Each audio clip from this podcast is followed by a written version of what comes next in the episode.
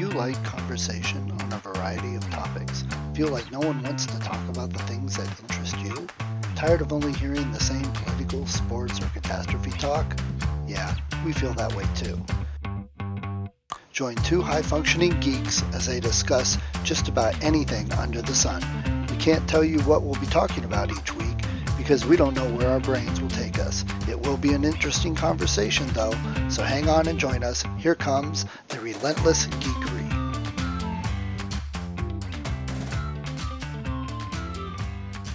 all my memory, all my. All right. Yeah, you know, I notice uh, Chrome must have a small memory leak somewhere because if I leave the same browser window open with multiple tabs for more than like it retains something for every single window, and Yeah. that stacks up exactly. and even if I close it, my system goes wonky. It's it's funny. I I think a number of good habits that I developed over the course of time about.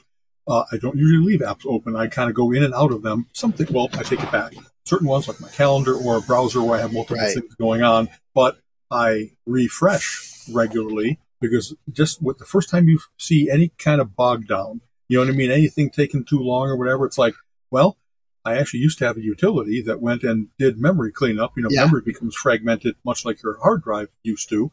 And so it would just do that little cleanup. And oftentimes it was, I'd get, you know, three gig back or something like that. And that seemed to be enough to zip things up. But the best way to do it, as you know, is not only to close apps, but to like restart your system and have it all start off with a, a vast new horizon of memory allocation.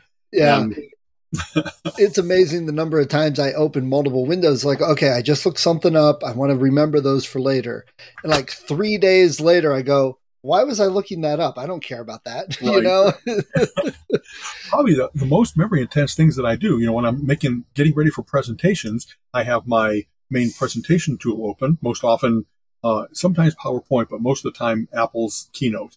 And then I have the graphics thing over here and the video thing over here and a couple of browsers that I, and just the act of skipping around amongst them and maybe having multiple palettes open, they all seem to accumulate memory as time goes by yeah. and I I end up having to be okay. I'm like halfway done with the presentation, but instead of slogging through, let's save everything, calm down. if anything, clear my head as well. You know, sometimes when you're working on a presentation, it's good to just go to lunch. Take and your mind is kind of working out in the background, like we've laughed about. And then when you come back, there's Oh, better organization. There's new things you hadn't thought of. There's right. all I, You got to reboot your brain too. yeah, exactly. And, and You know what? You know, Uh, there, there's so many things that run in the background now that never used to. I mean, you know, back in the days when I, I booted from a floppy, you didn't have viruses, but you also didn't have consistent running apps and things. absolutely. And when I check my memory, uh, one and the CPU, one of the things that eats it up the most in the middle of the day, and I've tried to adjust it, is my cloud backup. I'm like, why is my cloud backup eating like 47% of my memory right, Right. now? instead You of know? going off at two in the morning, instead Yeah. of it being that you know it's it's it's set up so that it's a memory sipper instead of a memory gobbler. right. You know what I mean? I we have often talked about this. I have emulation going. You know, while I'm doing things, I'm also often testing the Windows environment, and you can actually tune that to say what's the maximum amount I'm going to allow it, or if you allow it to say for something that it knows is really a memory intensive, a critical thing, that it will um, take it on, but it will surrender it back when it's done. right. And then sometimes it seems to lose track of that. You know what I mean? That all of a Right. sudden my parallels, and I, I shouldn't say that about parallels. Parallels really seems to be really smart. It's in like version 17 now. So they've had many, many, many chances to see things. And in fact, uh, as you know, I got a new uh, Mac with the M1 chip, which Mm-hmm. zippy fast in so many ways, but in emulation and in, in certain other things, uh, uh, disk management, that, that people trail behind because there's all kinds of new complexity to yeah. learning not only Apple didn't have necessarily a new file system, but how it does those things in the way that we're talking about, that it's um, refreshing your indices or making a backup or whatever. It needed to learn how to work with the M1's inherent memory management in order to do that so that the old ways didn't work as well. Let's learn the new ways. Right. Parallels right. took, wow, it's August, so it took eight months for it to get, I think I got my new back in December. It took eight months of smart people working in every way they could with the M1 to make sure that their emulation is now to that new metal. You know, part of emulation is that you're in the background capturing every instruction and call and, and simulating a different environment. So even different, since we had a great session on Linux and others last time, it's very fascinating to me that someone knows an operating system so deeply that they really know everything that would ordinarily go to your monitor, to your soundboard, to your every driver, every every every out, in, input and output. You know, it's it's monitoring every port, and it's able to handle USB things and and obviously right. your Ethernet connection or your Wi-Fi, all without you having to worry about Wi-Fi in under Windows is slightly different than Wi-Fi under Mac. And I, you know what I mean? I just yeah. I'm fascinated by someone that has such a deep understanding that, that you don't that, have to worry about it. that architecture you know, so, programming is like I, I, don't even want to deal with that. That's yeah. way too deep for what I like to get into. Yeah. I'll tell you, it, it, we always go off. You know, we we start on something. One of the things that was a huge mind change for me was when I first started to program for GUIs. You know what I mean? Back in procedural days, I go back far enough that it was, you know, not, not only COBOL and BASIC, but um, and let's say COBOL. It's a very procedural language. It's very you you actually have good programming practices that you don't even have the the go to drop through of a basic program. Oh, wow. You really should do it in structured blocks. So you always know what's going on. But there's never a time in your program when you're trying to debug it where you couldn't say, I got to here and I, I something must have happened here as compared to the world of event driven programming where it's got all those little demons running in the background waiting right. for you to do something that it's going to capture. And the world of memory management, error management, all that was um, amazingly different to think of. Well, what I used to think of as a subroutine, everything is a subroutine now, and they've all got to play really nice and really cleanly. I can't have my variables getting used up. My, I, you know, it, it isn't a matter of naming conventions now or just making variable a different name. You really have to be aware of how it does its memory stack, you know, and, and again, you know, the, the pop on, pop off type thing. Right. That, uh, you don't let the programs get lost, conflict with each other, compete for resources. It, it, and when something works, it's beautiful and amazing because you're kind of like a, a conductor in an orchestra everybody out there knows exactly how to play their instrument. You don't have to know how to play every instrument, right. but every instruction you send to them assumes that when I tell the oboe to do something, it's not going to act like a clarinet. It's not going to bleed over into the string section. Know, I, I strain the metaphor, but right, I, right. my it's, first big triumph of big programs like that was, wow, there's so much more than I can keep track of in my head, even in a long 30 page program before you could take your colored pens and trace out what was going on and this was a whole new, like there's a pool of things that could happen. Right. And I got to make each of those pools independently smart so that they don't bonk into each other.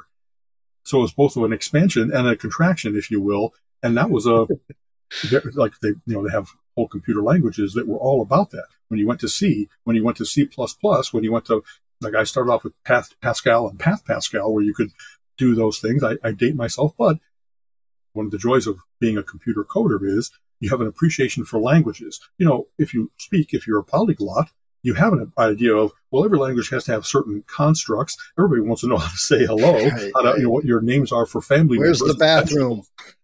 Right. Where's the bathroom? exactly that. You know, please, please do not harm me. I am a journalist. You know, that kind of thing. So when, when I, when you learn computer languages, you can see that everybody had to come up with how they're going to do the, the conditional, the if then else, or the yeah. repeat loop, or whatever else it might be. And then when you break through into event driven programming, you, there's a whole new thing of, um, C and its whole idea of, inheritance and how it was not only about making the program work, it was about writing usable code that you could, um, be efficient in what you're doing while still making it maintainable into the future. Well, my first C code, I used to call it like a write only language. You know what I mean? It, you could so quickly get lost in the weeds of how it does inheritance, how, how right. you, um, play with, I don't know, not recursion is not the right word, though that was some of the things I used it for. You had to get an idea of, I, I have to keep track of where I am in cyberspace, bad word again, to, to know the scope of the variable that I've set and the uh, how it's going right. to create that in memory, if you will. And I, honestly, 90% of my early errors were nothing about I had a typo. I didn't know the language. I didn't know what parameters went with the command. It was always having to deal with I'm running into a memory leak. I'm running into an error condition that I hadn't accounted for. And so that I used to always talk about, you know, coding is creating order out of chaos. And to get something working in the one way you thought about how it's going to go, that's 90% of the job.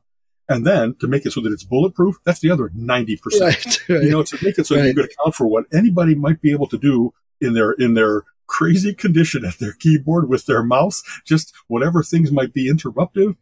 It, it was a whole new level of, uh, accounting for everything. Yeah. Making sure that, you know, I, Wow. And that's and that's why when people complain and say, "Oh, Microsoft sucks," this, that, and the other thing, I'm not saying that they're perfect or great or anything like that. But what they got to realize is you installed five million things, all these different programs, all these things that run in memory, all these drivers. You know, di- you have different hardware than the guy next to you, and all this.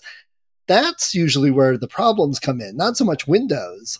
Exactly. Uh, though Windows has its problems, and uh, you know, moving out of the old programming to the new era of programming, the hardest thing for me was the variables. Because back in the day, you'd have a variable, and that was it. It was a variable, it changed its thing. But now you could pass a variable into a function and just treat it locally in that function. But when it came back, it retained its original settings, or you could pass it back and change it. And just that power of being able to do that took me so long to wrap my head around because I was so yeah. used to it just always changes.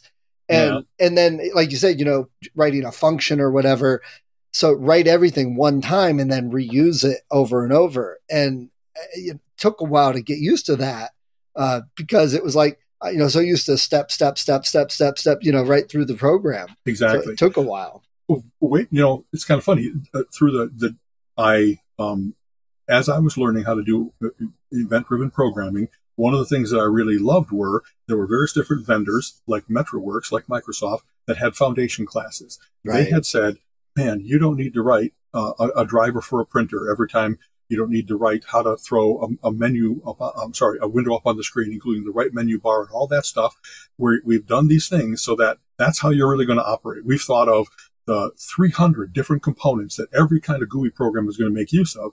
And if you play by the rules, not only will they work correctly, but generationally, we will do all of the um, uh, improving or deprecating as we give you the new and the old versions. And that when you have to update code, you know, I don't know, I've written stuff that's 30 years old now that still works because I played by the rules. Right. And I always admired the people that were able to say, well, I could write this a little bit better, but then you would see it break spectacularly because they had played a game with memory. They had done things that were just kind of outside of, um, boy, Apple early on had a great book by a guy named uh, Tognazzini, if I remember right, Bruce Tognazzini, about the mindset you need to be in, in design, in how you're writing a program that is user oriented, that you're always thinking of, make them comfortable make make all the options available to them. There should never be a time where they don't know what's going on. You know, so like just that whole interesting discipline of um, put a progress bar up on screen, put a spinning beach ball or hourglass.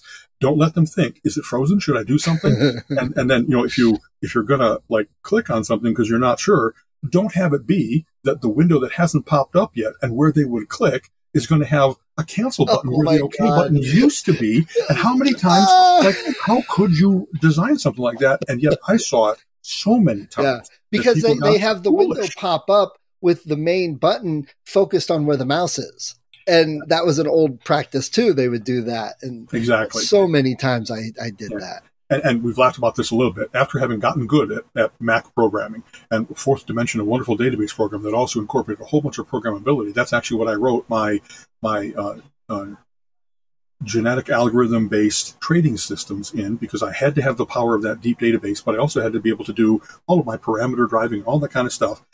Um, when I started to do browser coding, and it was that reversion terrible reversion back to HTML, and as if I was writing to a printer where I only have a certain number of controls, and I um, try.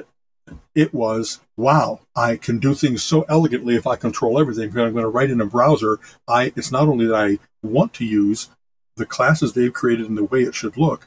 What they've given me are building blocks compared to the Ferrari that I mm. currently have. I am so primitive what I'm trying to do now. As simple a thing as maintaining state. You know what I mean? When you go in and out of a browser, most people, they, some people, of course, you really want to clear everything so that there's no security concerns and stuff like that. But in other cases, you know, if you're working on like, I'm trying to get a reservation through an airline and I want to be able to bring back up, what was I looking at when I was last doing this? It was terrible yeah. to try to just maintain it knows who I am, it knows where I came from. I got to have some kind of unique identifier or be able to put that in so that it can go access its things on the server. Lots of but, hidden fields that you store info in as you uh, pass the pages. That, when you learned how to do it, then it started to be like, well, this is exactly the shite that hackers are going to exploit. that I don't want to have a hidden pixel that somehow identifies me across sites. And then when you saw, uh, honestly, when I was even first coding and saw how much I had to maintain memory and error management, and when it was difficult, it was like, this is exactly where they're going to exploit it. When I'm trying to access an SQL Server database from a place that's like not, that it's not built into, that doesn't have that wrapper of you can only do it a certain number of ways, it's exactly the Stack Overflow that's going to be able to have me do a code injection.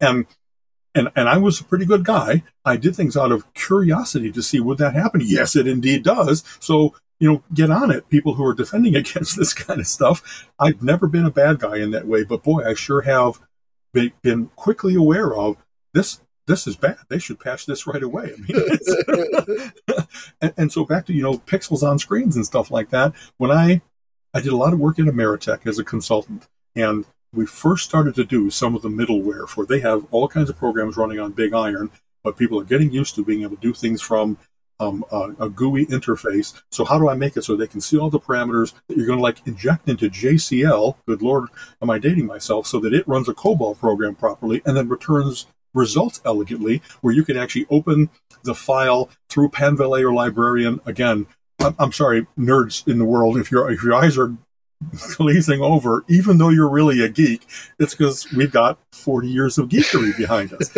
and so some places we're really good about. We've thought about it, and here's a, um, an interface, an API that you can use to get to these things, even though uh, we're trying to make it. I mean, CICS early on tried to simulate interactivity because it really wasn't that you had the computer waiting for you. You put things into a queue and it got, you know, re- re- um, requests off of a queue and then gave things to you and it did all of its own round robin and priority management in the background so that you could it seemed as if you were getting near real time response. Right. Well, they uh, they had to simulate that with a whole bunch of the new middleware that was going to talk to older programs, and some were clean and good, and some were nope, you're on your own. We don't maintain that anymore, and so you're gonna and like I I I swear I must have written some things for Ameritech that I should have bundled that up and gone to all the rest of Big Iron in the world and said, you know that pesky IEBGENER, IEB copy problem that you're having because you're still getting tapes,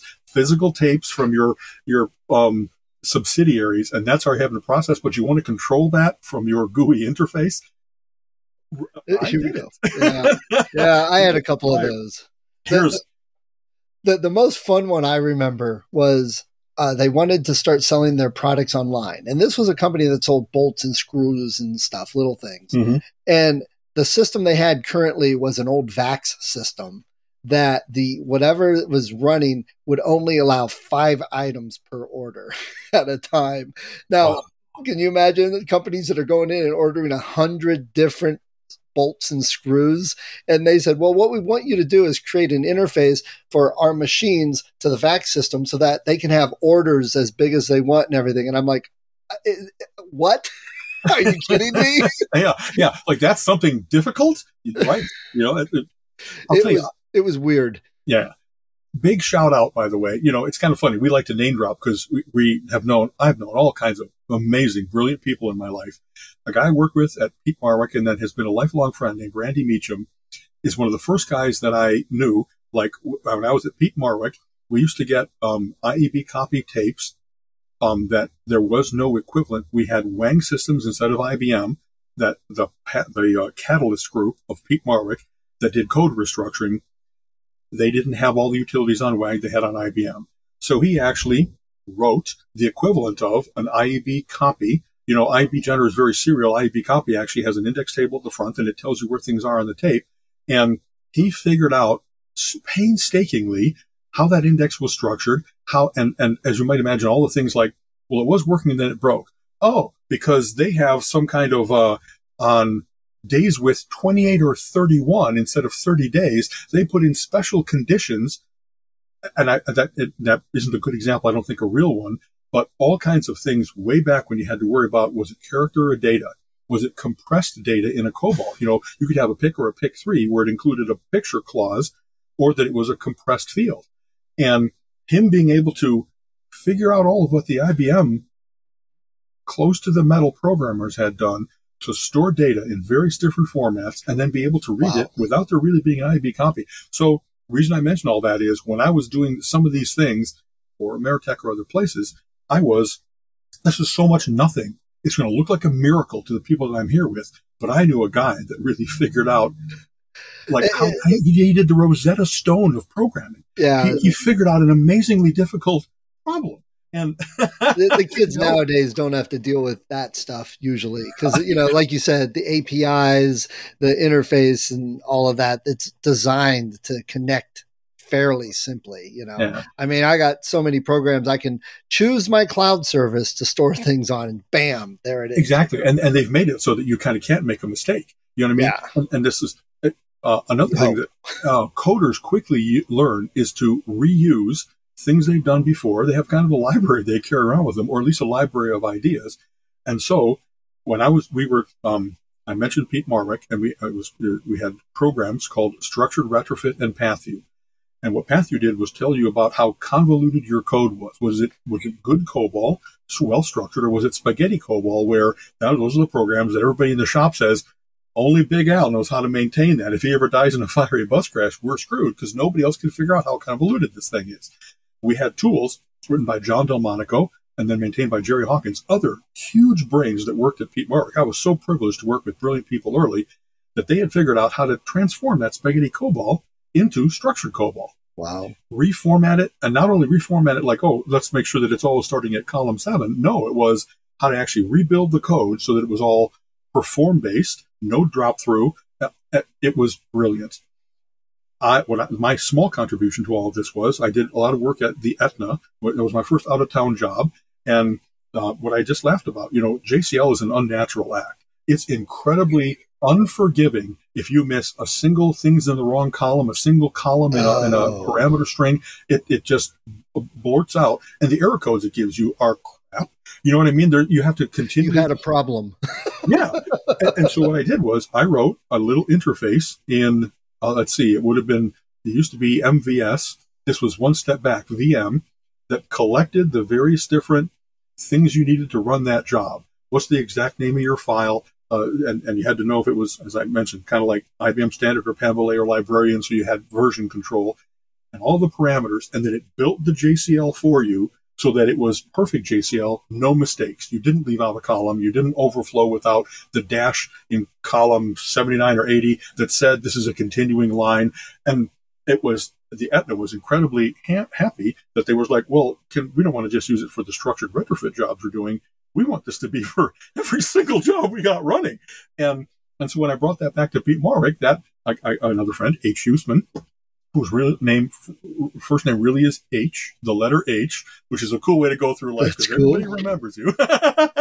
yeah. I had the license plates that said like just H or H no dot. You know what I mean? That's great. and so, um, they, they were very happy then to have that become a part of what they offered. And I, I don't know real numbers, but there must have been some part of when you go in and you're doing a demo to try to sell these tools. They were not inexpensive. It was the big shops that had long thorny spaghetti code COBOL programs that might need us.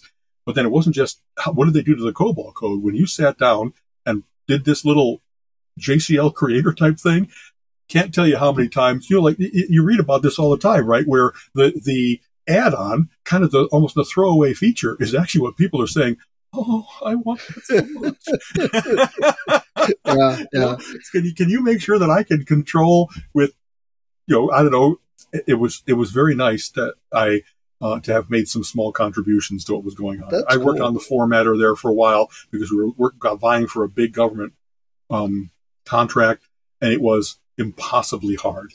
You know what I mean? I, I I was there. I used to go in at like five o'clock and work until midnight and catch the last train out because I needed the full power of our Wang systems to be able to do multiple runs, multiple tests in, in, the evening, and I had to wait for everybody else to go home to do that. Right. So I just I I made some big sacrifices early on because it was like, well, that's a thorny problem. I think I can do it, but then you know when you're there late at night and you're like. It's about like ten thirty, and you still got a while to go, but nobody else is there, and you're like, nobody else has to do this. Right in the world, you know, am I going to get a doubling of my bonus? Now I'm going to get twenty percent instead of fifteen yeah. percent. We'll take you out to lunch. honestly. And so I, I, say this all the time. I know I'm going out. Maybe I'm just excited today. I I got nice. Not even your birthday. yeah. When I was at Arthur Andersen and then Peat Marwick, I regularly got like 20% raises and bonuses. I got quite good money. But then what made, made me into a consultant was you find out that you're making 25 bucks an hour and they're billing you out at 125. And then I became a senior and they were billing me out at 250 and I had gone up from like 50 to 70 or whatever else it might be. And like, so there, this system is not set up to do anything but exploit me. And when I looked at my peers, the ones that hadn't made the sacrifice of being out of town for a year, that hadn't made the sacrifice of staying up all night, they were still, as I said, getting 15% instead of 20. And like when I looked at how many extra hours I had put in compared to what I had gotten paid for those extra hours, I was making like French fry wages. Right. I was the guy at McDonald's listening for the beep. And I like, man, if I'm going to do this for a living, I really need to like take on more risk in order to get more reward. And so, and uh, it's kind of name dropping day. Carol Lake, a, a, a consultant at Peat Marwick, that was, she was the first one that kind of said, I'm going to do that. I'm going to take on more risk and get more reward. And I don't even know that she was like the, the superstar there, but she had grit she she was the one that was willing to say, let's roll the dice. And so I was like, wow, you know, if Carol can do it, I can do it. I, I should follow that smart, brave example. And then after that, it was I, I made much better money than what they were paying me at Peat Marwick by doing work at Ameritech, at Quaker Oats, at Chicago Board of nice. Trade, and all that kind of stuff. This is kind of funny. Here, I guess this is uh, Al's resume uh, episode. Sorry, you know, but but I know. I was very happy that when I worked at Ameritech as a consultant, every year I gave myself a little raise when it came down to um, time to renegotiate the contract, you know, kind of year by year. And my, I, I, I wasn't totally independent. I worked for a company that was kind of my finder, if you will. And yet they didn't have to do much work. I kept getting approved at Ameritech. I was re- renewed at Ameritech like 13 years in a row. So when I looked at giving myself a little bit of a raise, Ameritech never objected. They, I gave, I gave them like, you know, half of the, of the new little raise, but I kept making the bigger share of it. And so, uh, roundabout, the reason that I have so many comics and so many albums and so many CDs is because even though I was working tons of hours, I was making pretty good money early on, enough that I had, like, by being out of town for Peat Marwick, you know, people talk about this. They went and they worked in inhospitable conditions in Texas when the there was a big strike and the management had to do all of the running of the uh, refineries and stuff like that. But in a year, they made huge triple time bonusy type money. And that kind of sets you up for life. If you can yeah. get out of rent and into a house early, if you can buy a car for cash instead of having to take out a loan. And I had some similar experiences to that. That yeah. I worked hard, but boy, my rewards were nice. And I, I didn't have to worry as much about that trade off anymore. You know what I mean? Whenever right. I was, hey, this this concert's pretty expensive. Well, if I'm making like a hundred dollars an hour and the ticket costs a hundred bucks, uh, go work wow, an hour. I can do that pretty easily. Actually, yeah. why am I fooling myself? Because yeah. I still had staunch Midwestern values growing up where you're just parsimonious. You know what I mean? I just had that conversation with somebody over the weekend because that way of thinking my father doesn't get.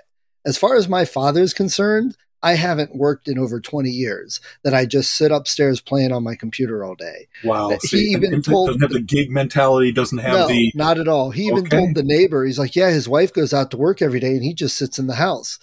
And, and I've been doing this for over 20 years. And yeah. I, you know, I'm I'm consulting, working for myself, you know, billing out, getting money. Yes. And we went to the neighbor's kid's birthday party when my kids were little. And he goes, Hey, you, you need to go talk to Rosie's uh, uh, husband. I'm like, oh, really? Why? well, he runs this computer store down in Canada. I'm like, oh, that's cool. He's like, yeah, maybe he'll give you a job. I don't want to go work at a computer store for like a third of what I'm making right now. Exactly. Jumping back though on something you said earlier about the, the, reusing and all that, one of the things I've been playing around with is um, Python, which I've mentioned. Yes. But I would love to write something uh, that a good app, a good game or something that runs on mobile, on phones, on tablets, things like that. It's very difficult to write across board without tons of tools, okay. uh, especially Apple. They don't make it easy on you. They, have gotten better. Um. But one of the things I found for Python was called Kivy, K I V Y, and it. it's it's a framework essentially that allows you to write in Python and write your code, and then you basically click a button and it exports it into the format needed for Android and iOS, and you can go through the stores and upload it and all that. Write the, once, multi-platform instead of different versions yeah. that, have, that, will go out of sync depending on what they're right. doing with each of their OS. Okay, yeah. there's not a lot of things that do that. Most of the time, you're you're two separate uh, IDEs or something writing separate and trying to you know keep your code in line. Right. Um, one of the things though about Kivy is that when you write uh, buttons or windows and stuff, it doesn't use the system default. It has its own. So the downside is even on uh, Apple products, it won't look like an Apple product. It'll look different. Right. And I'm not sure why they do that, if it's just because it's too difficult to do it across the board. But so it's that balance because I, I can definitely know that people, you know, I pick up my Apple phone, I know how to use every app. They all look alike and they're comfortable with that. So you throw something at them that's not, and they could look at, and you know, maybe they don't even use it. So you could have the best program in the world, and just because your buttons don't look the same, people right. will dismiss it. So that you know, there's a trade off there.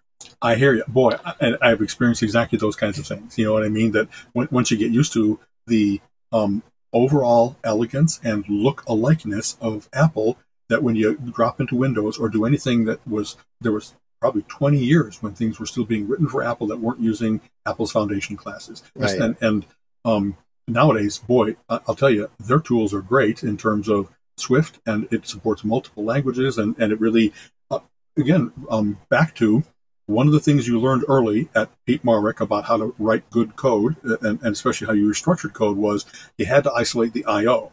That you you if you're depending on what monitor you were talking to, whatever database, you know, IMS, IDMS, etc. You had to be able to isolate that because that's where you you um, when you're doing your testing, you need to know that it was exactly this area and that you could pump a bunch of data through it and not worry about it was buried in the code, but that it was right here where you could look at it and analyze it. Well, that's a very important thing. We're doing anything multi-platform nowadays that you really need to know um, how it talks to the outside world, not just within its own internal interface. And that's been very helpful. And um, as we've gone through multiple versions of it handles a serial port different than a parallel port, and then it handles a Wi-Fi different than a fixed connection, and all all of those things for the new paradigm of well, it's not always on, but you need to be able to return to where it was just before. So how do you how do you maintain a constant, near constant connection, even if that's not really what's happening? So you, this is, is just I love geeking it up like this. You know, there's a stack, right? There's a seven level stack right. how you do those kinds of things, and um, each system recommends how to do it so that it's a, always a trade off between um, throughput or constant access, if you will. You know what I mean? That you need to be able to break a connection. You can't assume that you've been able to maintain it. And even if you want to, it can't, you know, there's times when a tower will drop your signal while you're driving or whatever else it might be. And so, especially when they started to deal with any kind of media like music, where any break, any glitch, you, you immediately notice it. You know what I mean? You, you might get drop out on the phone and just say, well, that's because the phone's crackly. But a, a song stuttering in the middle right. a movie stuttering. So they got so smart early on about codecs, about things that compress and decompress, and how to do bursty stuff that it does a whole bunch of processing so that it maintains the stream of what's coming to the right. screen. But in the background, it's doing a whole different thing for how it's attaching and getting the next and queuing and decompressing and all that kind of stuff. And one of the cool things was all kinds of stuff that I learned about compression and decompression apply very much to encryption and decryption. Mm-hmm. You know what I mm-hmm. mean? The transformations that you're doing of data. So another one of those reuse things of like, I am so comfortable in this world of like prime number seeking, fractal ish, uh, bursty type, all those transmission and decoding and all the kind of stuff it had incredible applicability across multiple things that I've worked on over the course of my life. And I think that most people's brains identify that, you know, this is very, it, it, um, you find similarities and differences, you know, the, the whole compare and contrast in your essay between this and this and this, and all so many things that I thought when I was young, well, this is just an exercise. But you find out how important outlining is, how important compare and contrast is, how close is it. Like when you're looking at doing things in C, there's a choice you make between is it worth writing another class or is it worth taking an existing class and, and inheriting, but also changing some things about right, it. Right. And you get that feel for, well, what's more elegant, what's more maintainable, what's more understandable. And if you want to write code that you don't have to content, uh, uh, have to comment on it throughout to just explain what you're trying to do and not explain to somebody else, when you come back in six months, if you stare at your own code and you're like, what the hell? Yeah. How did I do that? Why did I do that? Why did I do Who that? wrote that? oh, I did. Oh, really? Yep. When did And- I do and- that? Was I awake? Yeah. I loved when uh, coding outfits started to really be about that. That it wasn't just about what's the fastest version we can give to the user. It was also that whole idea of maintainability. You know, and there's a famous quote of, you know, if woodpeckers, uh, no, if uh, if we built buildings like coders built code, one woodpecker would bring down civilization. You you learn how to write good, maintainable, well. The, the variable names make sense. You comment where you need to, but not over comment because that seems you know, this is a print routine. Yeah, I could tell right away through the use of this command that it's a you. you know. oh well, I Yeah.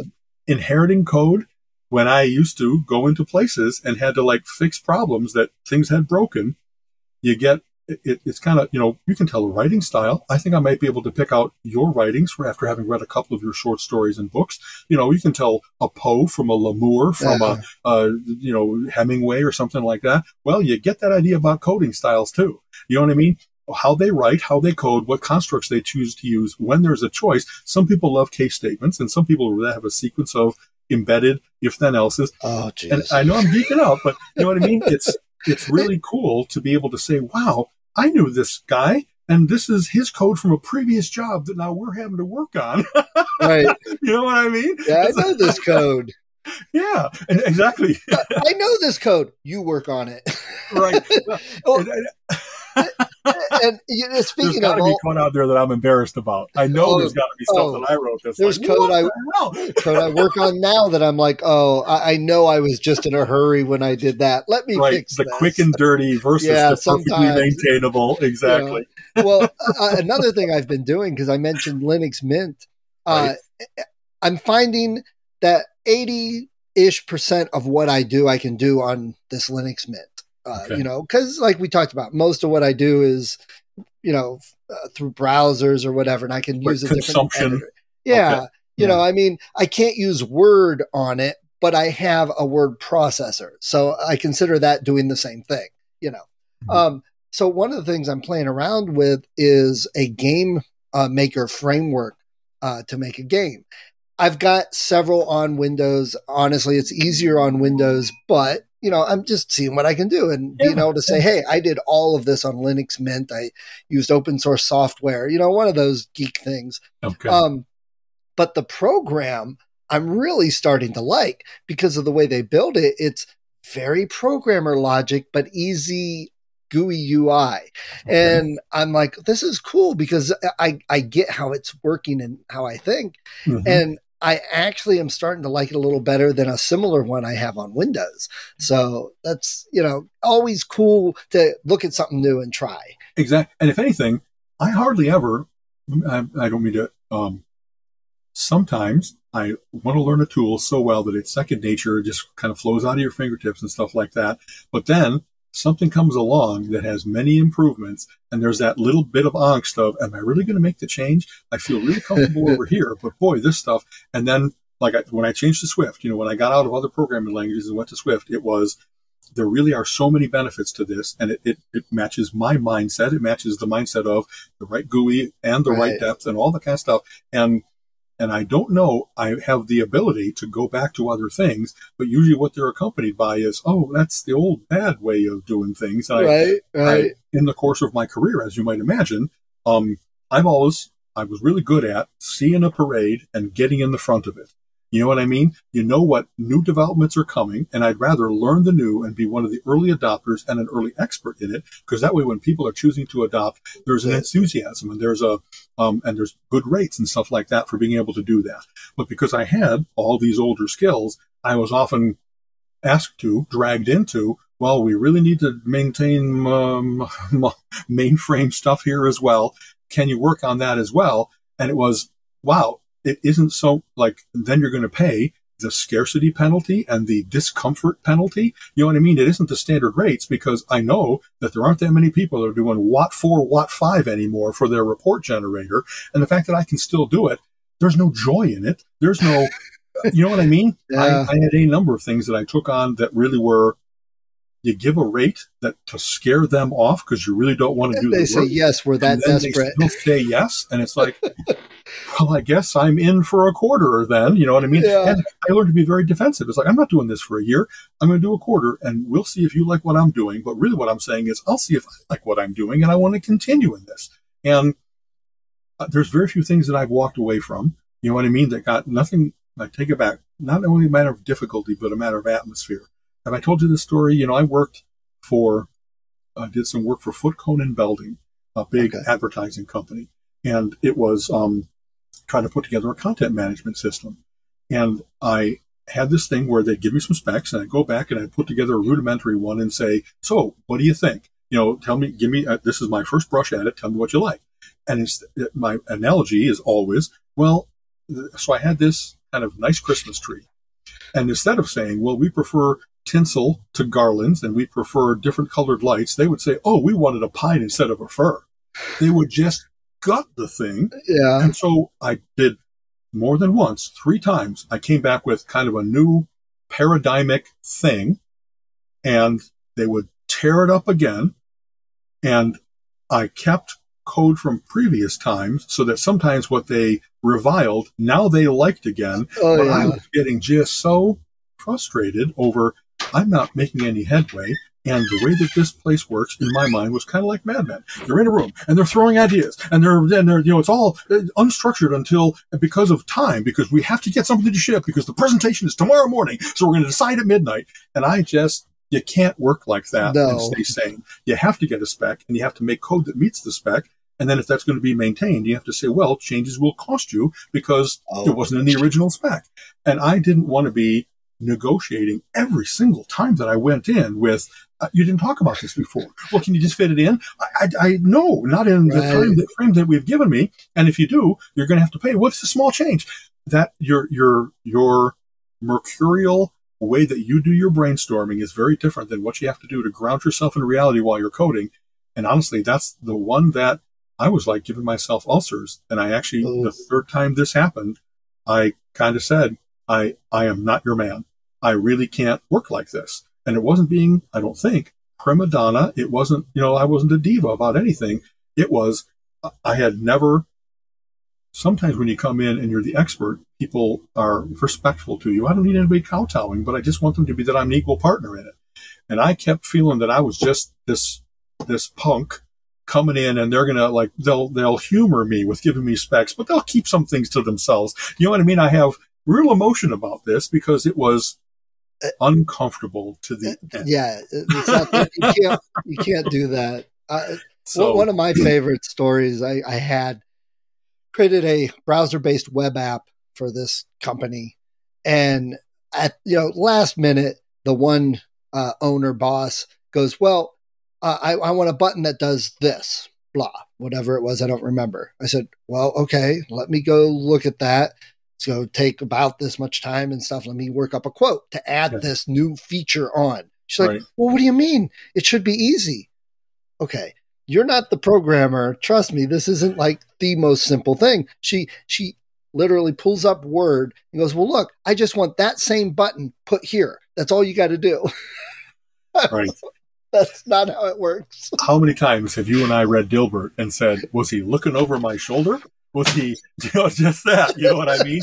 Every time to develop a worldwide server infrastructure is like, that'll take about two minutes. You know yeah, yeah.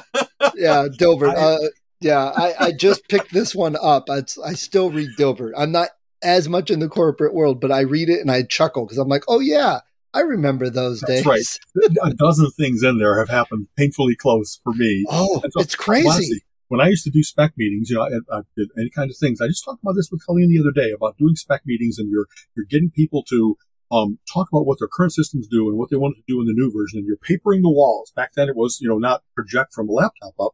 And, um, and, and it was just at the cusp, if I remember correctly, where we started to be like, so no matter what we're doing, we're not doing Dilbert, right?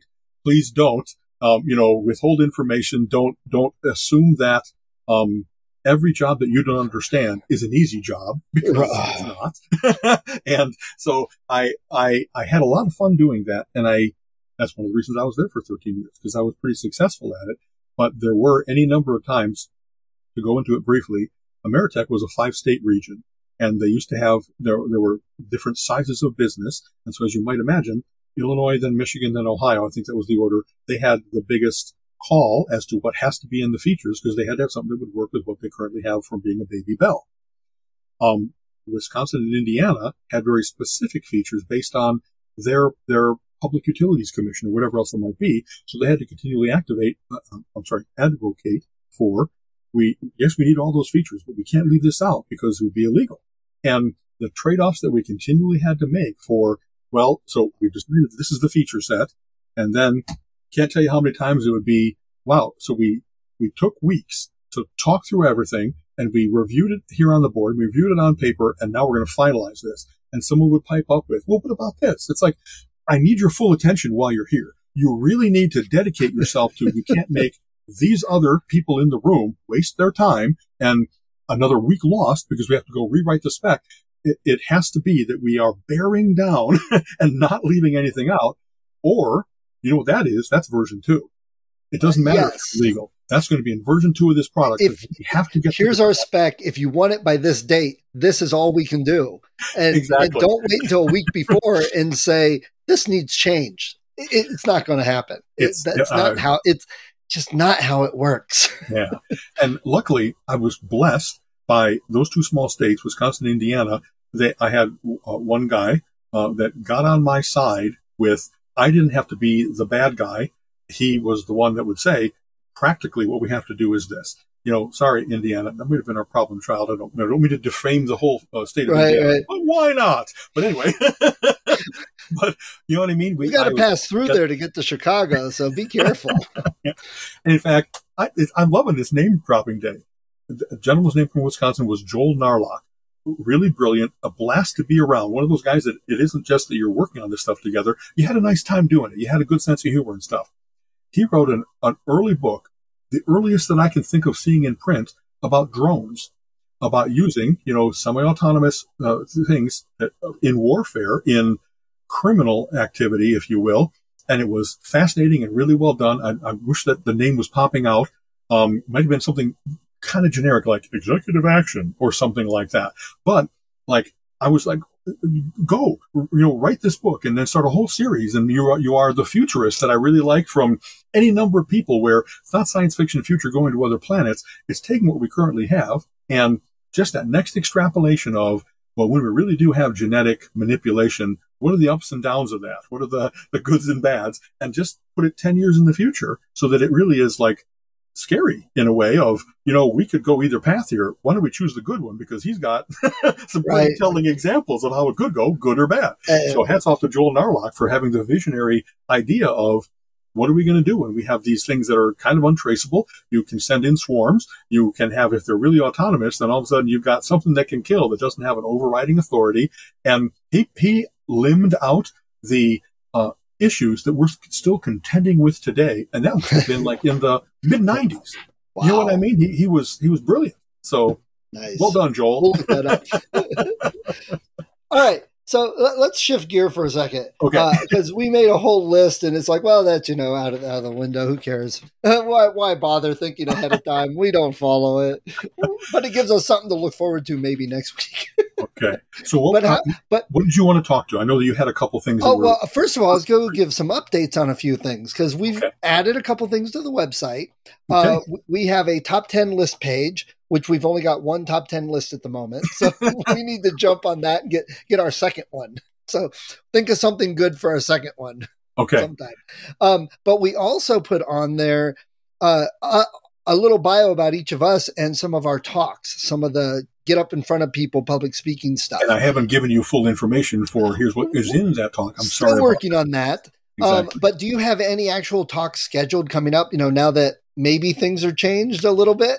Um, actually, yes. I, for Baldwin Wallace University here in Cleveland, which is a, a, a nice big concern, I'm actually teaching for their um, adult learning section um, a six session course starting in September and going into October about comic books. nice. Um, it's I, I've been able to. I have, as you know, a number of comic book talks that I've given, so I've been able to like repurpose some of those things and update them. So it's um, uh, a history of comics in general. It's a history of comic book movies. It's a diversity in comic books, female archetypes, um, uh, famous, not famous, um, mythical places, if you will. And I, it's kind of, and I think it's kind of funny. I can never remember the sixth one, but I'm pretty sure that it's like, oh, that's the one I said I was still going to work on. You know what I mean? that kind of thing. But that'll be, it's, um, my, my little bone of contention, perhaps poor phrase is I'm scheduled to speak live.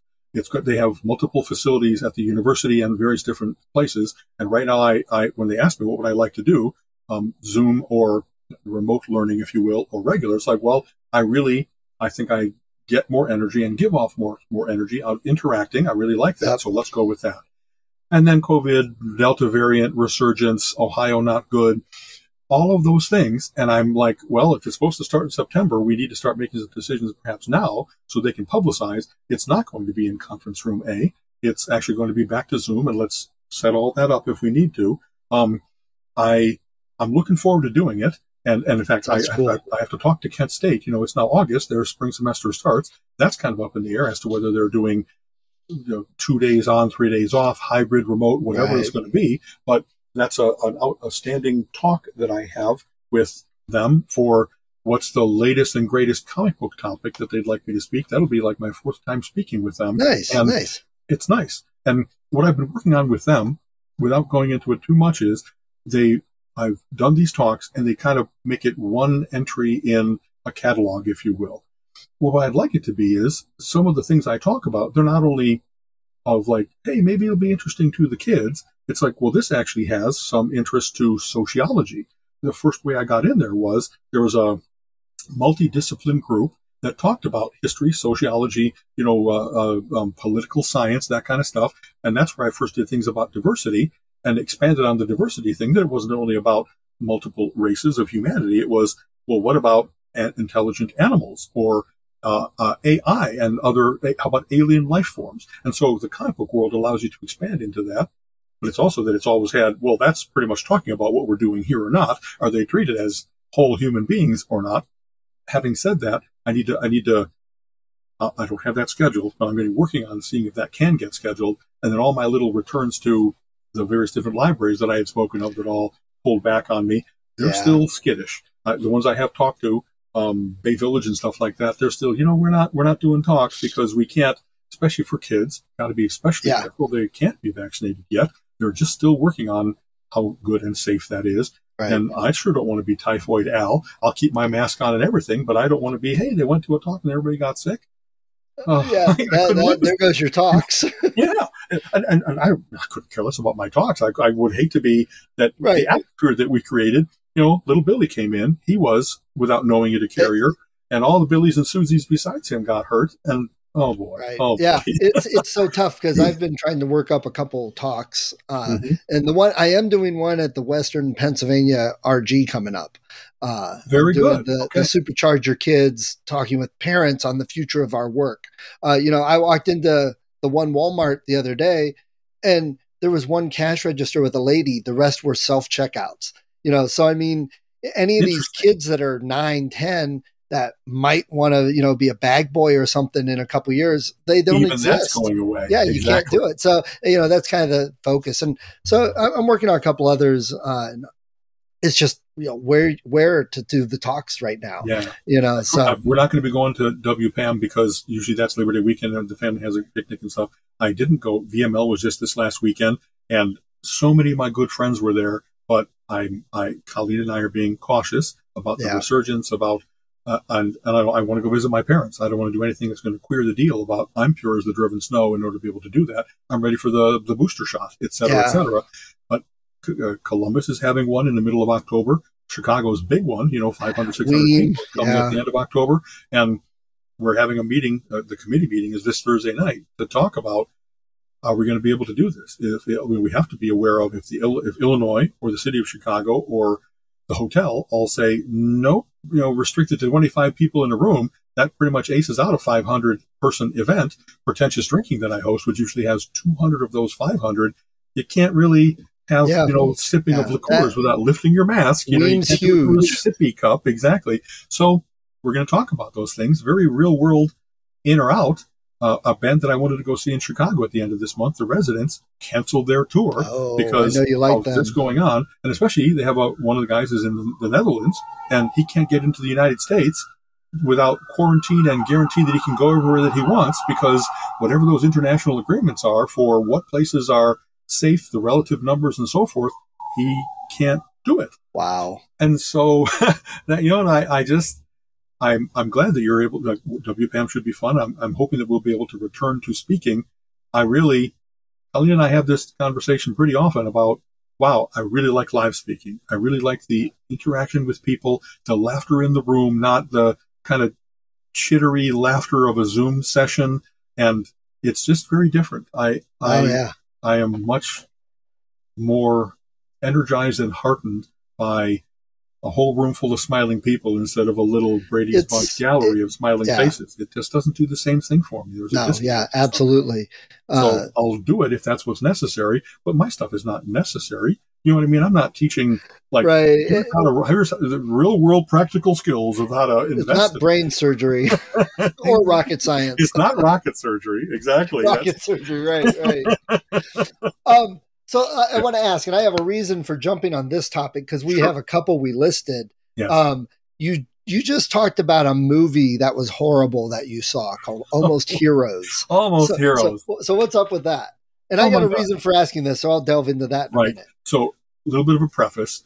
Colleen and I have a wonderful thing where we really try to, we don't just watch randomly. We have some, like we watched all the AFI top 100 movies. We have certain directors we really want to, you said, I want to see every Hitchcock movie. He did so many great movies, and we kind of want to see him in order so that we can see his growth as an artist. And I kind of I don't say that tongue in cheek. It really is that you see amazing things happening in the course of movie history by following Hitchcock or somebody like that. Right, right. So I really like Christopher Guest. He's done a, a number of like semi improv movies like Best in Show and For Your Consideration that are just hilarious, tongue in cheek, really well done. Started with Spinal Tap, even yes. though he didn't write that. That was the first of that genre, if you will. Um, and so having said that, I, I am a completist. We rented Almost Heroes, which is he's the director, but not the writer and not even seemingly a prime contributor because it's Matthew Perry and Chris Farley and a bunch of other character actors you've seen before. But it, I, it was unbelievably bad. The fact that Christopher Guest was directing it, I can't believe that he got to the end of a scene and said, "That's good, on we go." He I, I didn't know said, he directed it. Fix this. We got to put a. Like, it's a joke. Make it funny. We got to get some laughter that isn't puerile fourteen-year-old poo-poo humor. How about so many of other things have been so witty and so knowing and just yeah. subtle, and there was there's nothing less subtle than Chris Farley falling down again. You know what I mean? Right. I, I, just he can be very funny, but this was his last movie, from what I understand. Right, it was. And I don't know. They just they didn't they didn't he maybe the director didn't have enough control over him to say. I'm going to need you to do that just a little less broad, just a little less ridiculous. Don't immediately launch into apoplexy every time that you're on camera. You know, it was just unbearably bad. And and what's just what a surprise after you've seen, you're like, I guess everybody has that, right? They did one movie just for the money. They did it as summer stock where they had to be working and somebody brought him in as a favor. And you know what I mean? Eugene Levy is in the movie, you know, right. kind of that part of the Second City TV connection. And it, it, it's the worst role I've ever seen him in.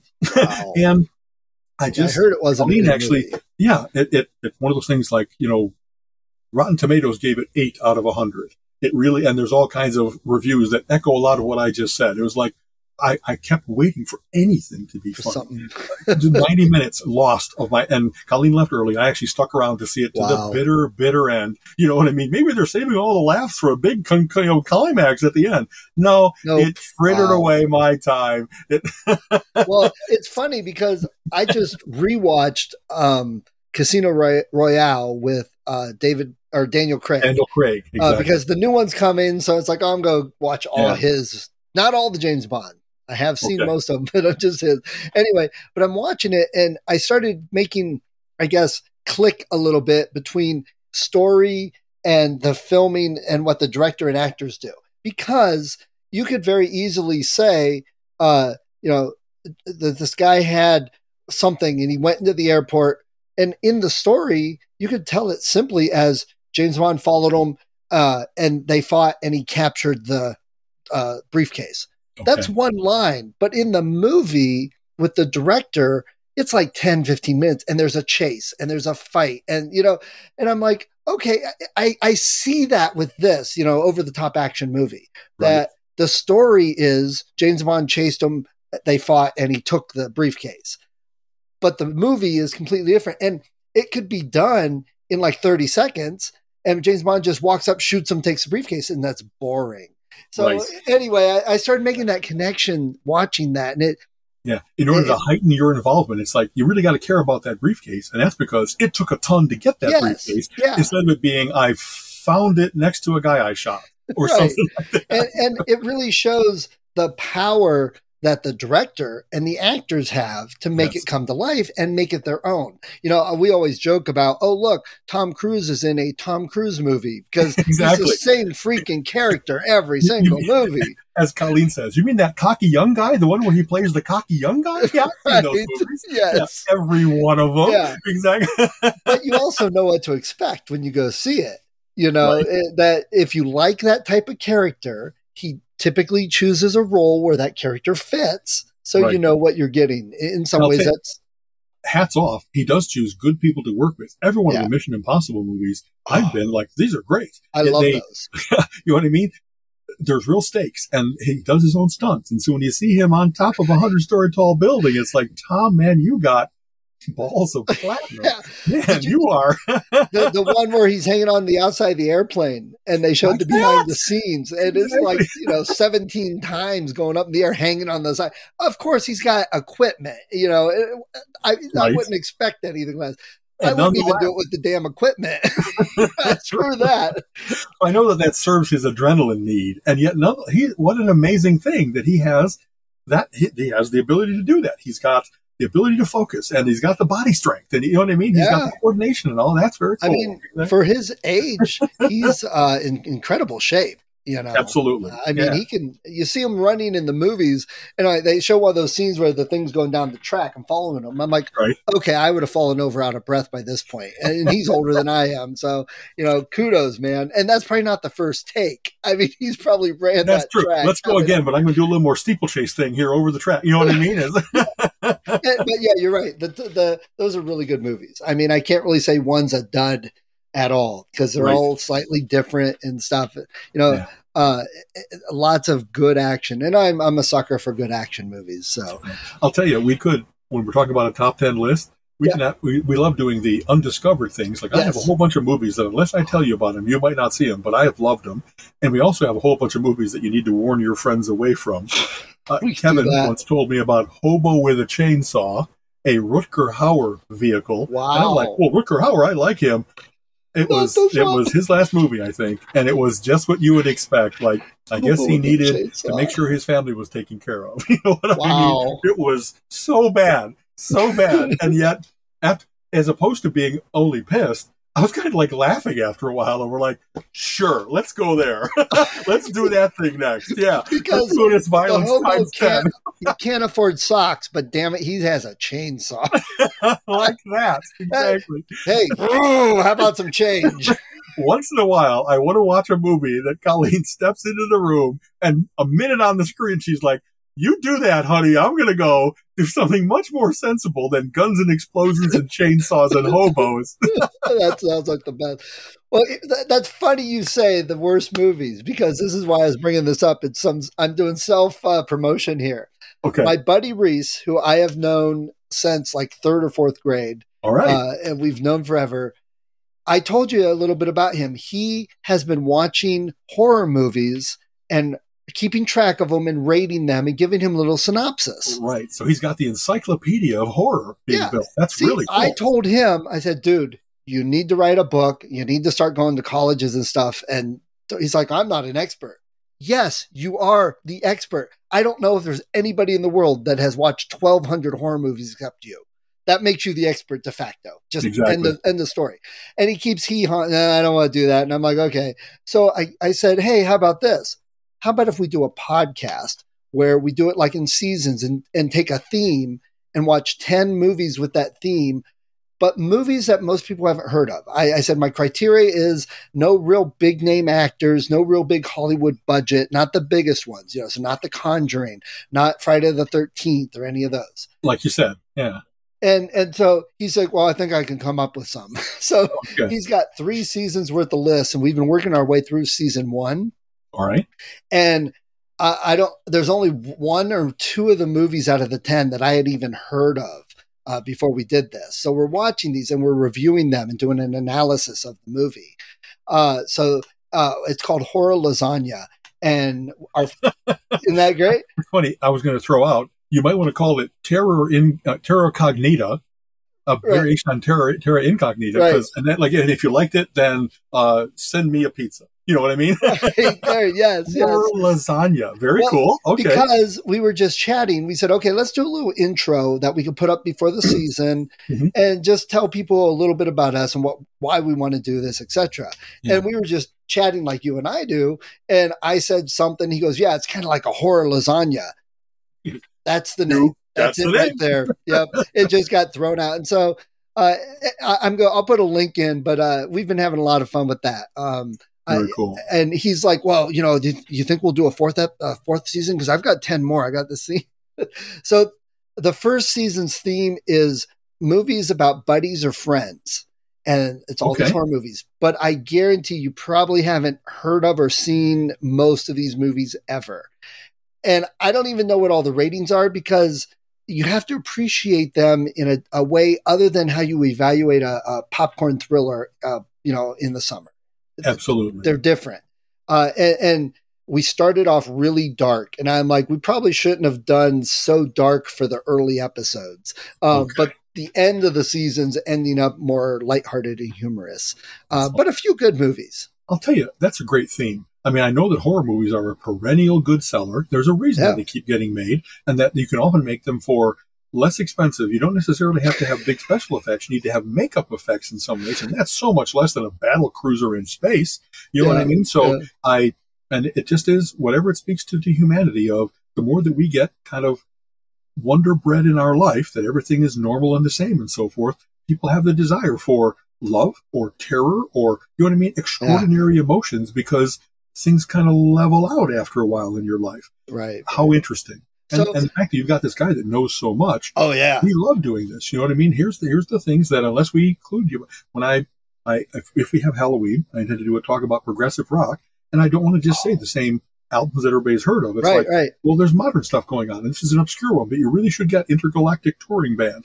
And that's one of my joys of turning a friend onto something that they wouldn't have stumbled onto on their own. But yeah. boy, it's worth it. It's really worth seeking this out. Right. So it's Very funny cool. you mentioned budget too, because two of the movies on our list mm-hmm. cost six thousand dollars to make. Right. That's it. Held cameras or whatever they have nowadays. Yeah. It does steady cam, but it's all yeah. inexpensive nowadays. Yeah. That's very cool. And, and they were actually uh, really good uh, in different ways. And we talk we talk about um, the themes of the movies and what we picked out of it, the symbolism, because we have a friend that's huge on symbolism, so it's always a big thing to talk about sitting right. around. And uh, you know, we even say good movies, bad movies, complete spoilers because we're talking about the movie from beginning to end. Uh, exactly. Uh, and, and man, just the very first movie is probably the most disturbing movie I have ever seen in my life. Wow, so he started I, off with a bang. Oh, oh man, my. and I would not even mention this movie or recommend it to 99.9% of the people I know at all. That right. no there's very few people that would understand and appreciate watching it. I guarantee right. Colleen would hate it. Absolutely. You right. might not. The one like that it. gets the churches picketing saying this movie shouldn't even exist. Oh, exactly. allowing this to be out there. Exactly. Yeah. And we even said that. We're like, you know, it's amazing that this exists. And that, it, but the thing was, he's like, does it make me a bad person when I can understand and almost sympathize with the, the force that's creating this? I'm like, I know. I thought the same thing. I'm like, what is wrong with me? But then we said that's how well done the movie is that the director did this, that it makes you question some of your own beliefs and values in a very significant way to the point where it's like, why don't we take a break for a couple days before we do another one? Because I, I, really need to clear my head. It is right. really that disturbing. disturbing. Oh, exactly. Oh, very. You know, okay. but then the last movie I watched was called Suck, and it's a vampire rock and roll movie. And okay. Iggy Pop is in it, and Alice Cooper, and Alex Lifeson from Rush is in it. How uh, interesting is and, that? Okay, yeah, and it's very. Uh, they do claymation, but it looks like some eighth grader did it for a project at school. I mean, it, it, but it's purposefully done bad, uh, and I loved every minute of it. Just had a very really good. good. time with it. So yeah. you know, it's just across the board. Uh, been, been very fun. Uh, so I'll put a link in. I'll tell you about some of the movies you should some of them I guarantee you've never heard of. Uh, some good. probably aren't worth seeing for most people, but yeah, overall. it's funny. I'm curious, but I know I've said this before. I really don't want to have images put into my head that I can't get rid of in some ways, and so I don't know that I'm going to watch the worst of them, the goriest of them, the most disturbing of them, because I I'm just kind of okay to be sheltered from that. Well, I, will tell you right now, the two you do not want to see are Martyrs and La, La Casa Muda because those were the most disturbing ones we've seen so far. Wow. Okay. But it, there's a vampire one called Byzantium that is almost an art piece, and uh, interesting. It's it's interesting to watch. There's nothing that's hugely disturbing, and the vampire stuff in it is like minuscule. It's like the story itself is more important than the vampire okay. stuff. So you know, sounds interesting. Okay, all over the place. Very yeah. good some good stuff. And then, of course, we're ending the uh, the season with uh, Todd and the Book of Pure Evil. It's a series. Uh, there, so I think I, I think I've seen. I know that there's one with. Uh, let's see, Dale and somebody. Dale, um, um, uh, Dale and Todd, Todd, and something like, uh, against evil with against Alan evil. Tudyk. Okay, exactly. So yeah. I, I, I, wonder if it's you know, of that series or like that, if you will. So, I think it's okay. like that. I haven't watched it yet. it's very lighthearted. In fact, after some of the disturbing ones, he said, "Well, I jumped ahead and watched some of that because I needed something a yeah. little different." Actually, I'll throw. By the way, again, kind of a, a shift, but we've now had, you know, you're, you're, you're, it's wonderful that you're finding um, folks to podcast with and that you're really delving into places where they have knowledge that nobody else has and right. capturing that. As you know, we've had a couple of guests on our show. We had, um, you know, Ted Sikora and now Catherine Karasman. And um, I just wanted to mention kind of online and live, she had concerns because we covered so much good information, but oftentimes in real time, I make tons of mistakes. I, I think just last episode I talked about, right. oh yeah, the reason you get that um, uh, green going to orange effect is because your rods get tired, and it's no, it's your cones. It's cones that oh, are color. Cones, cones okay. are color. CC. So like that. But she talked about how you know she had a couple slips where she said like uh, Statue of Liberty instead of Liberty Bell, and I in email and, and we've talked with her. I reassured her like, boy, you, you gave so much good information that people aren't looking to like jump on you for a little slip. Yeah. But now we, we should also, I think we will, have an errata section on our. I did. I put it website. up on her. Uh, Thank you so much because I so much want our guests to be comfortable to yeah. know that we are we are you know they're our friends. We're taking care of them, and that I I always think we get to talking about so many different things, and I know that there's got to be all kinds of like poor vocabulary. We missed this, a perfect yep, reference that we skipped past, whatever. But that's part of the joy of doing things live is you're you're live without a net. You might be able yeah. to say later on, "Hey, I meant this instead of that," and and the people that care too much, that are more critical than they are appreciative, like we're not doing this for them. you know what I mean? We're not doing yeah. this to be perfect. We're not doing this to avoid I, having someone come after us. I have a great idea for a live podcast that probably would have worked li- great at Weem, but who knows? Okay. That it's the RG challenge, the RG at the RG challenge. Okay, there they, they they they they throw here's a topic discuss it for five minutes and we discuss it. Or w- do an imitation of this actor. Or uh, name five songs like this trivia um, just whatever little uh, you know can you spin in a circle and blah blah and say the top 10 that just stupid little stuff like that but but okay. in a, in a very geeky challenge way uh, yeah, for us yeah. to just spew off of. I'm like, that sounds like a lot of fun. We probably like really look like goofballs, but man, that sounds fun. I'll tell you, it's you know, I was in debate in high school, but I occasionally also did extemporaneous speaking when the the IE team needed me, and I was always amazed at: is there anything in the world that I couldn't talk about for five minutes? Right. I know that's a, an arrogant, ridiculous thing to say, but unless it's remarkably sophisticated, important to get it right type stuff, yeah, I, yeah. I, am so goofy. There's a skill to it. Yeah, you know what I mean? You just start diving in and make connections and make it funny and like and, and boing, five minutes is up. It's like, well, that was nothing. yeah, yeah, yeah. So, Most people could if they wanted to. They just don't think they right. can. But and they get nervous. Uh, yeah, you yeah. know, we did not talk about Wizard World and uh, Fan Expo.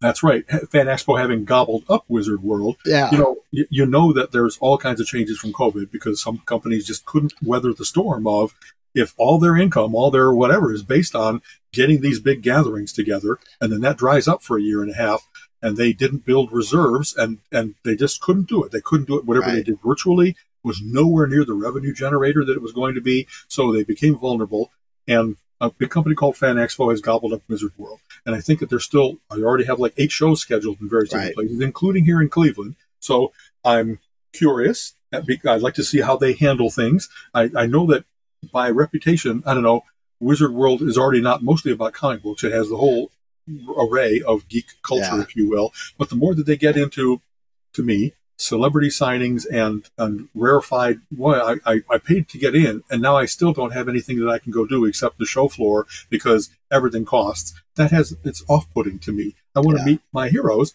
but I, I don't want to pay 30 bucks to just shake his hand for two seconds or to, anyway. Um, my personal silly concern was I've spoken at Wizard World a couple times, and now that that's changing, I'm hoping that I can say, well, I used to work with Bill, and hey, Tom, you're the new guy, but you you can go look in the old program. I'll even fax you a copy. Right. Instead, being you know, oh my God, you're that old school. Hey, I'll send you as an attachment a scan of a copy that proves I did it, and maybe that same the string can continue that when they come in, I think they're looking for speakers, and it doesn't all have to be interviewing the animator of Archer. It really can be a guy that knows a little bit about comic books, a guy that knows a little bit of horror right. movies, that kind of stuff. So, and and I don't know. Then then I, I, I, if I remember correctly, the last time it was I got some little payment and I got my my attendance comp. And yeah, that's that's cool. You know what I yeah, mean? If I get to cool. the show for free, that's worth an hour talk on my part and whatever yeah. I put into it. So and it builds other things. All yeah. right, before we go, I got the word of the week. Yes. And you may know this one. I am not okay. sure. I didn't know it. Capitonym. Oh, it's right. Uh, I I think it's where the the um, depending on whether you capitalize a word yes. or not, it changes sound or it changes meaning for it sure. Changes, yeah. So like to march along versus march, march. the month. Right. Things like is that okay? That's, that's it. Yeah, I had not heard that one before. That was a new one to me. Some of the other was Polish and Polish right you know exactly i was like oh in china and china china exactly um, especially like where it's both that it actually changes pronunciation as yes. well as meaning you know that's kind of yes. a cool double exactly like uh like uh um, they have uh, August and August, but I said, oh, that's probably August and August. There you go. Exactly. Uh, you know, um, mm-hmm. Hamlet, Hamlet, Mark and Mark. So yeah, I was like, yeah. oh, "There's our word of the week." I didn't know it. I'm sure others don't don't know it. Uh, it. I didn't discover it. I saw somebody else posted, but I figured I'd share. Yeah. I, so. I, it's, it's, kind of funny. I love that there are new things being developed like that. I just had a discussion, uh, wrong, something popped up in my feed about having had a discussion three years ago about the difference between a backronym and a retronym. And okay. by that meaning, there are some things where um, it takes on a new meaning different than its old meaning because the old thing is now distinct. Um, and there's others where you have an existing word and you create the acronym that matches it because wow. you want that word to have significance. And so you make it that it, you know, each of the letters has a word behind it. And of course, you know, fleeing from my mind are examples of that. But it was no, you know, it's that the thing already exists, but it's like I don't know when you start saying um, pencil, but now you have to differentiate between lead pencil and mechanical pencil because mechanical pencils came to be. You know what I mean? So that kind of thing of there's a differentiator. Um, I know that we had any number of systems I designed to wrap the discussion like we always do when I was working for Ameritech that we were like, what would be a good connotation word for this? How about STEP? The shared tables environment platform. and it's like, well, it's a little contrived, but the fact that that was already like we we made the thing match the word we wanted it right, to. Right, Instead of it being, uh, it's hard to pronounce. It doesn't have a meaning. You know, we we actually had a system called ASIS, which was like the automatic uh, computer information system or something like that. They developed a whole other system of things that have been left out of ASIS. And so I suggested calling it BOA, Bastard of ASIS. they didn't go for that, but I thought it was the truest thing you could have come up with. Right, yeah, that's great. oh, well. yeah, yeah. All right, so there's our word of the week. We're, we're more intelligent. That's a now. good word. That's a great yeah, word. Exactly. I like that one. So, okay, good one. And we still have some stuff to go on to a little bit more next week. Exactly. As, as, as, you know, we always throw out half a dozen topics and we get to like two or three, but yeah. It's because some are current and because we get to talking and it's still. And we try and keep it mixed up so it's not yeah. always the same thing. Oh, but That's but come up with whatever you want the next 10 top 10 list to be or the next exactly. 10 list, however. Oh, in fact, uh, let's see. I, uh, not so I wanted to talk about Sin City what oh, we should right. talk about is maybe like what's a body of work that's not individual issues, but is there an ongoing series that it's really worth seeking out all of them because the body of work is is even better than any of the individual issues. Right. And I think that Sin City might qualify for one of those. Probably. That read in its entirety, it's like, man, did he do a great job? Cerebus, you know, by Dave Sim is it's it's monumental. So how about that? You know, bodies okay. of work as opposed to Ooh. individual issues. Well, that's good. It takes a little bit of thinking. It'll take some thought, but we'll, yeah. we'll work on it. We'll okay. It. Okay, cool. Thanks very much. Take care, Stephen. Later, man. You have been listening to the Relentless Geekery Podcast. Come back next week and join Alan and Stephen's conversation on geek topics of the week.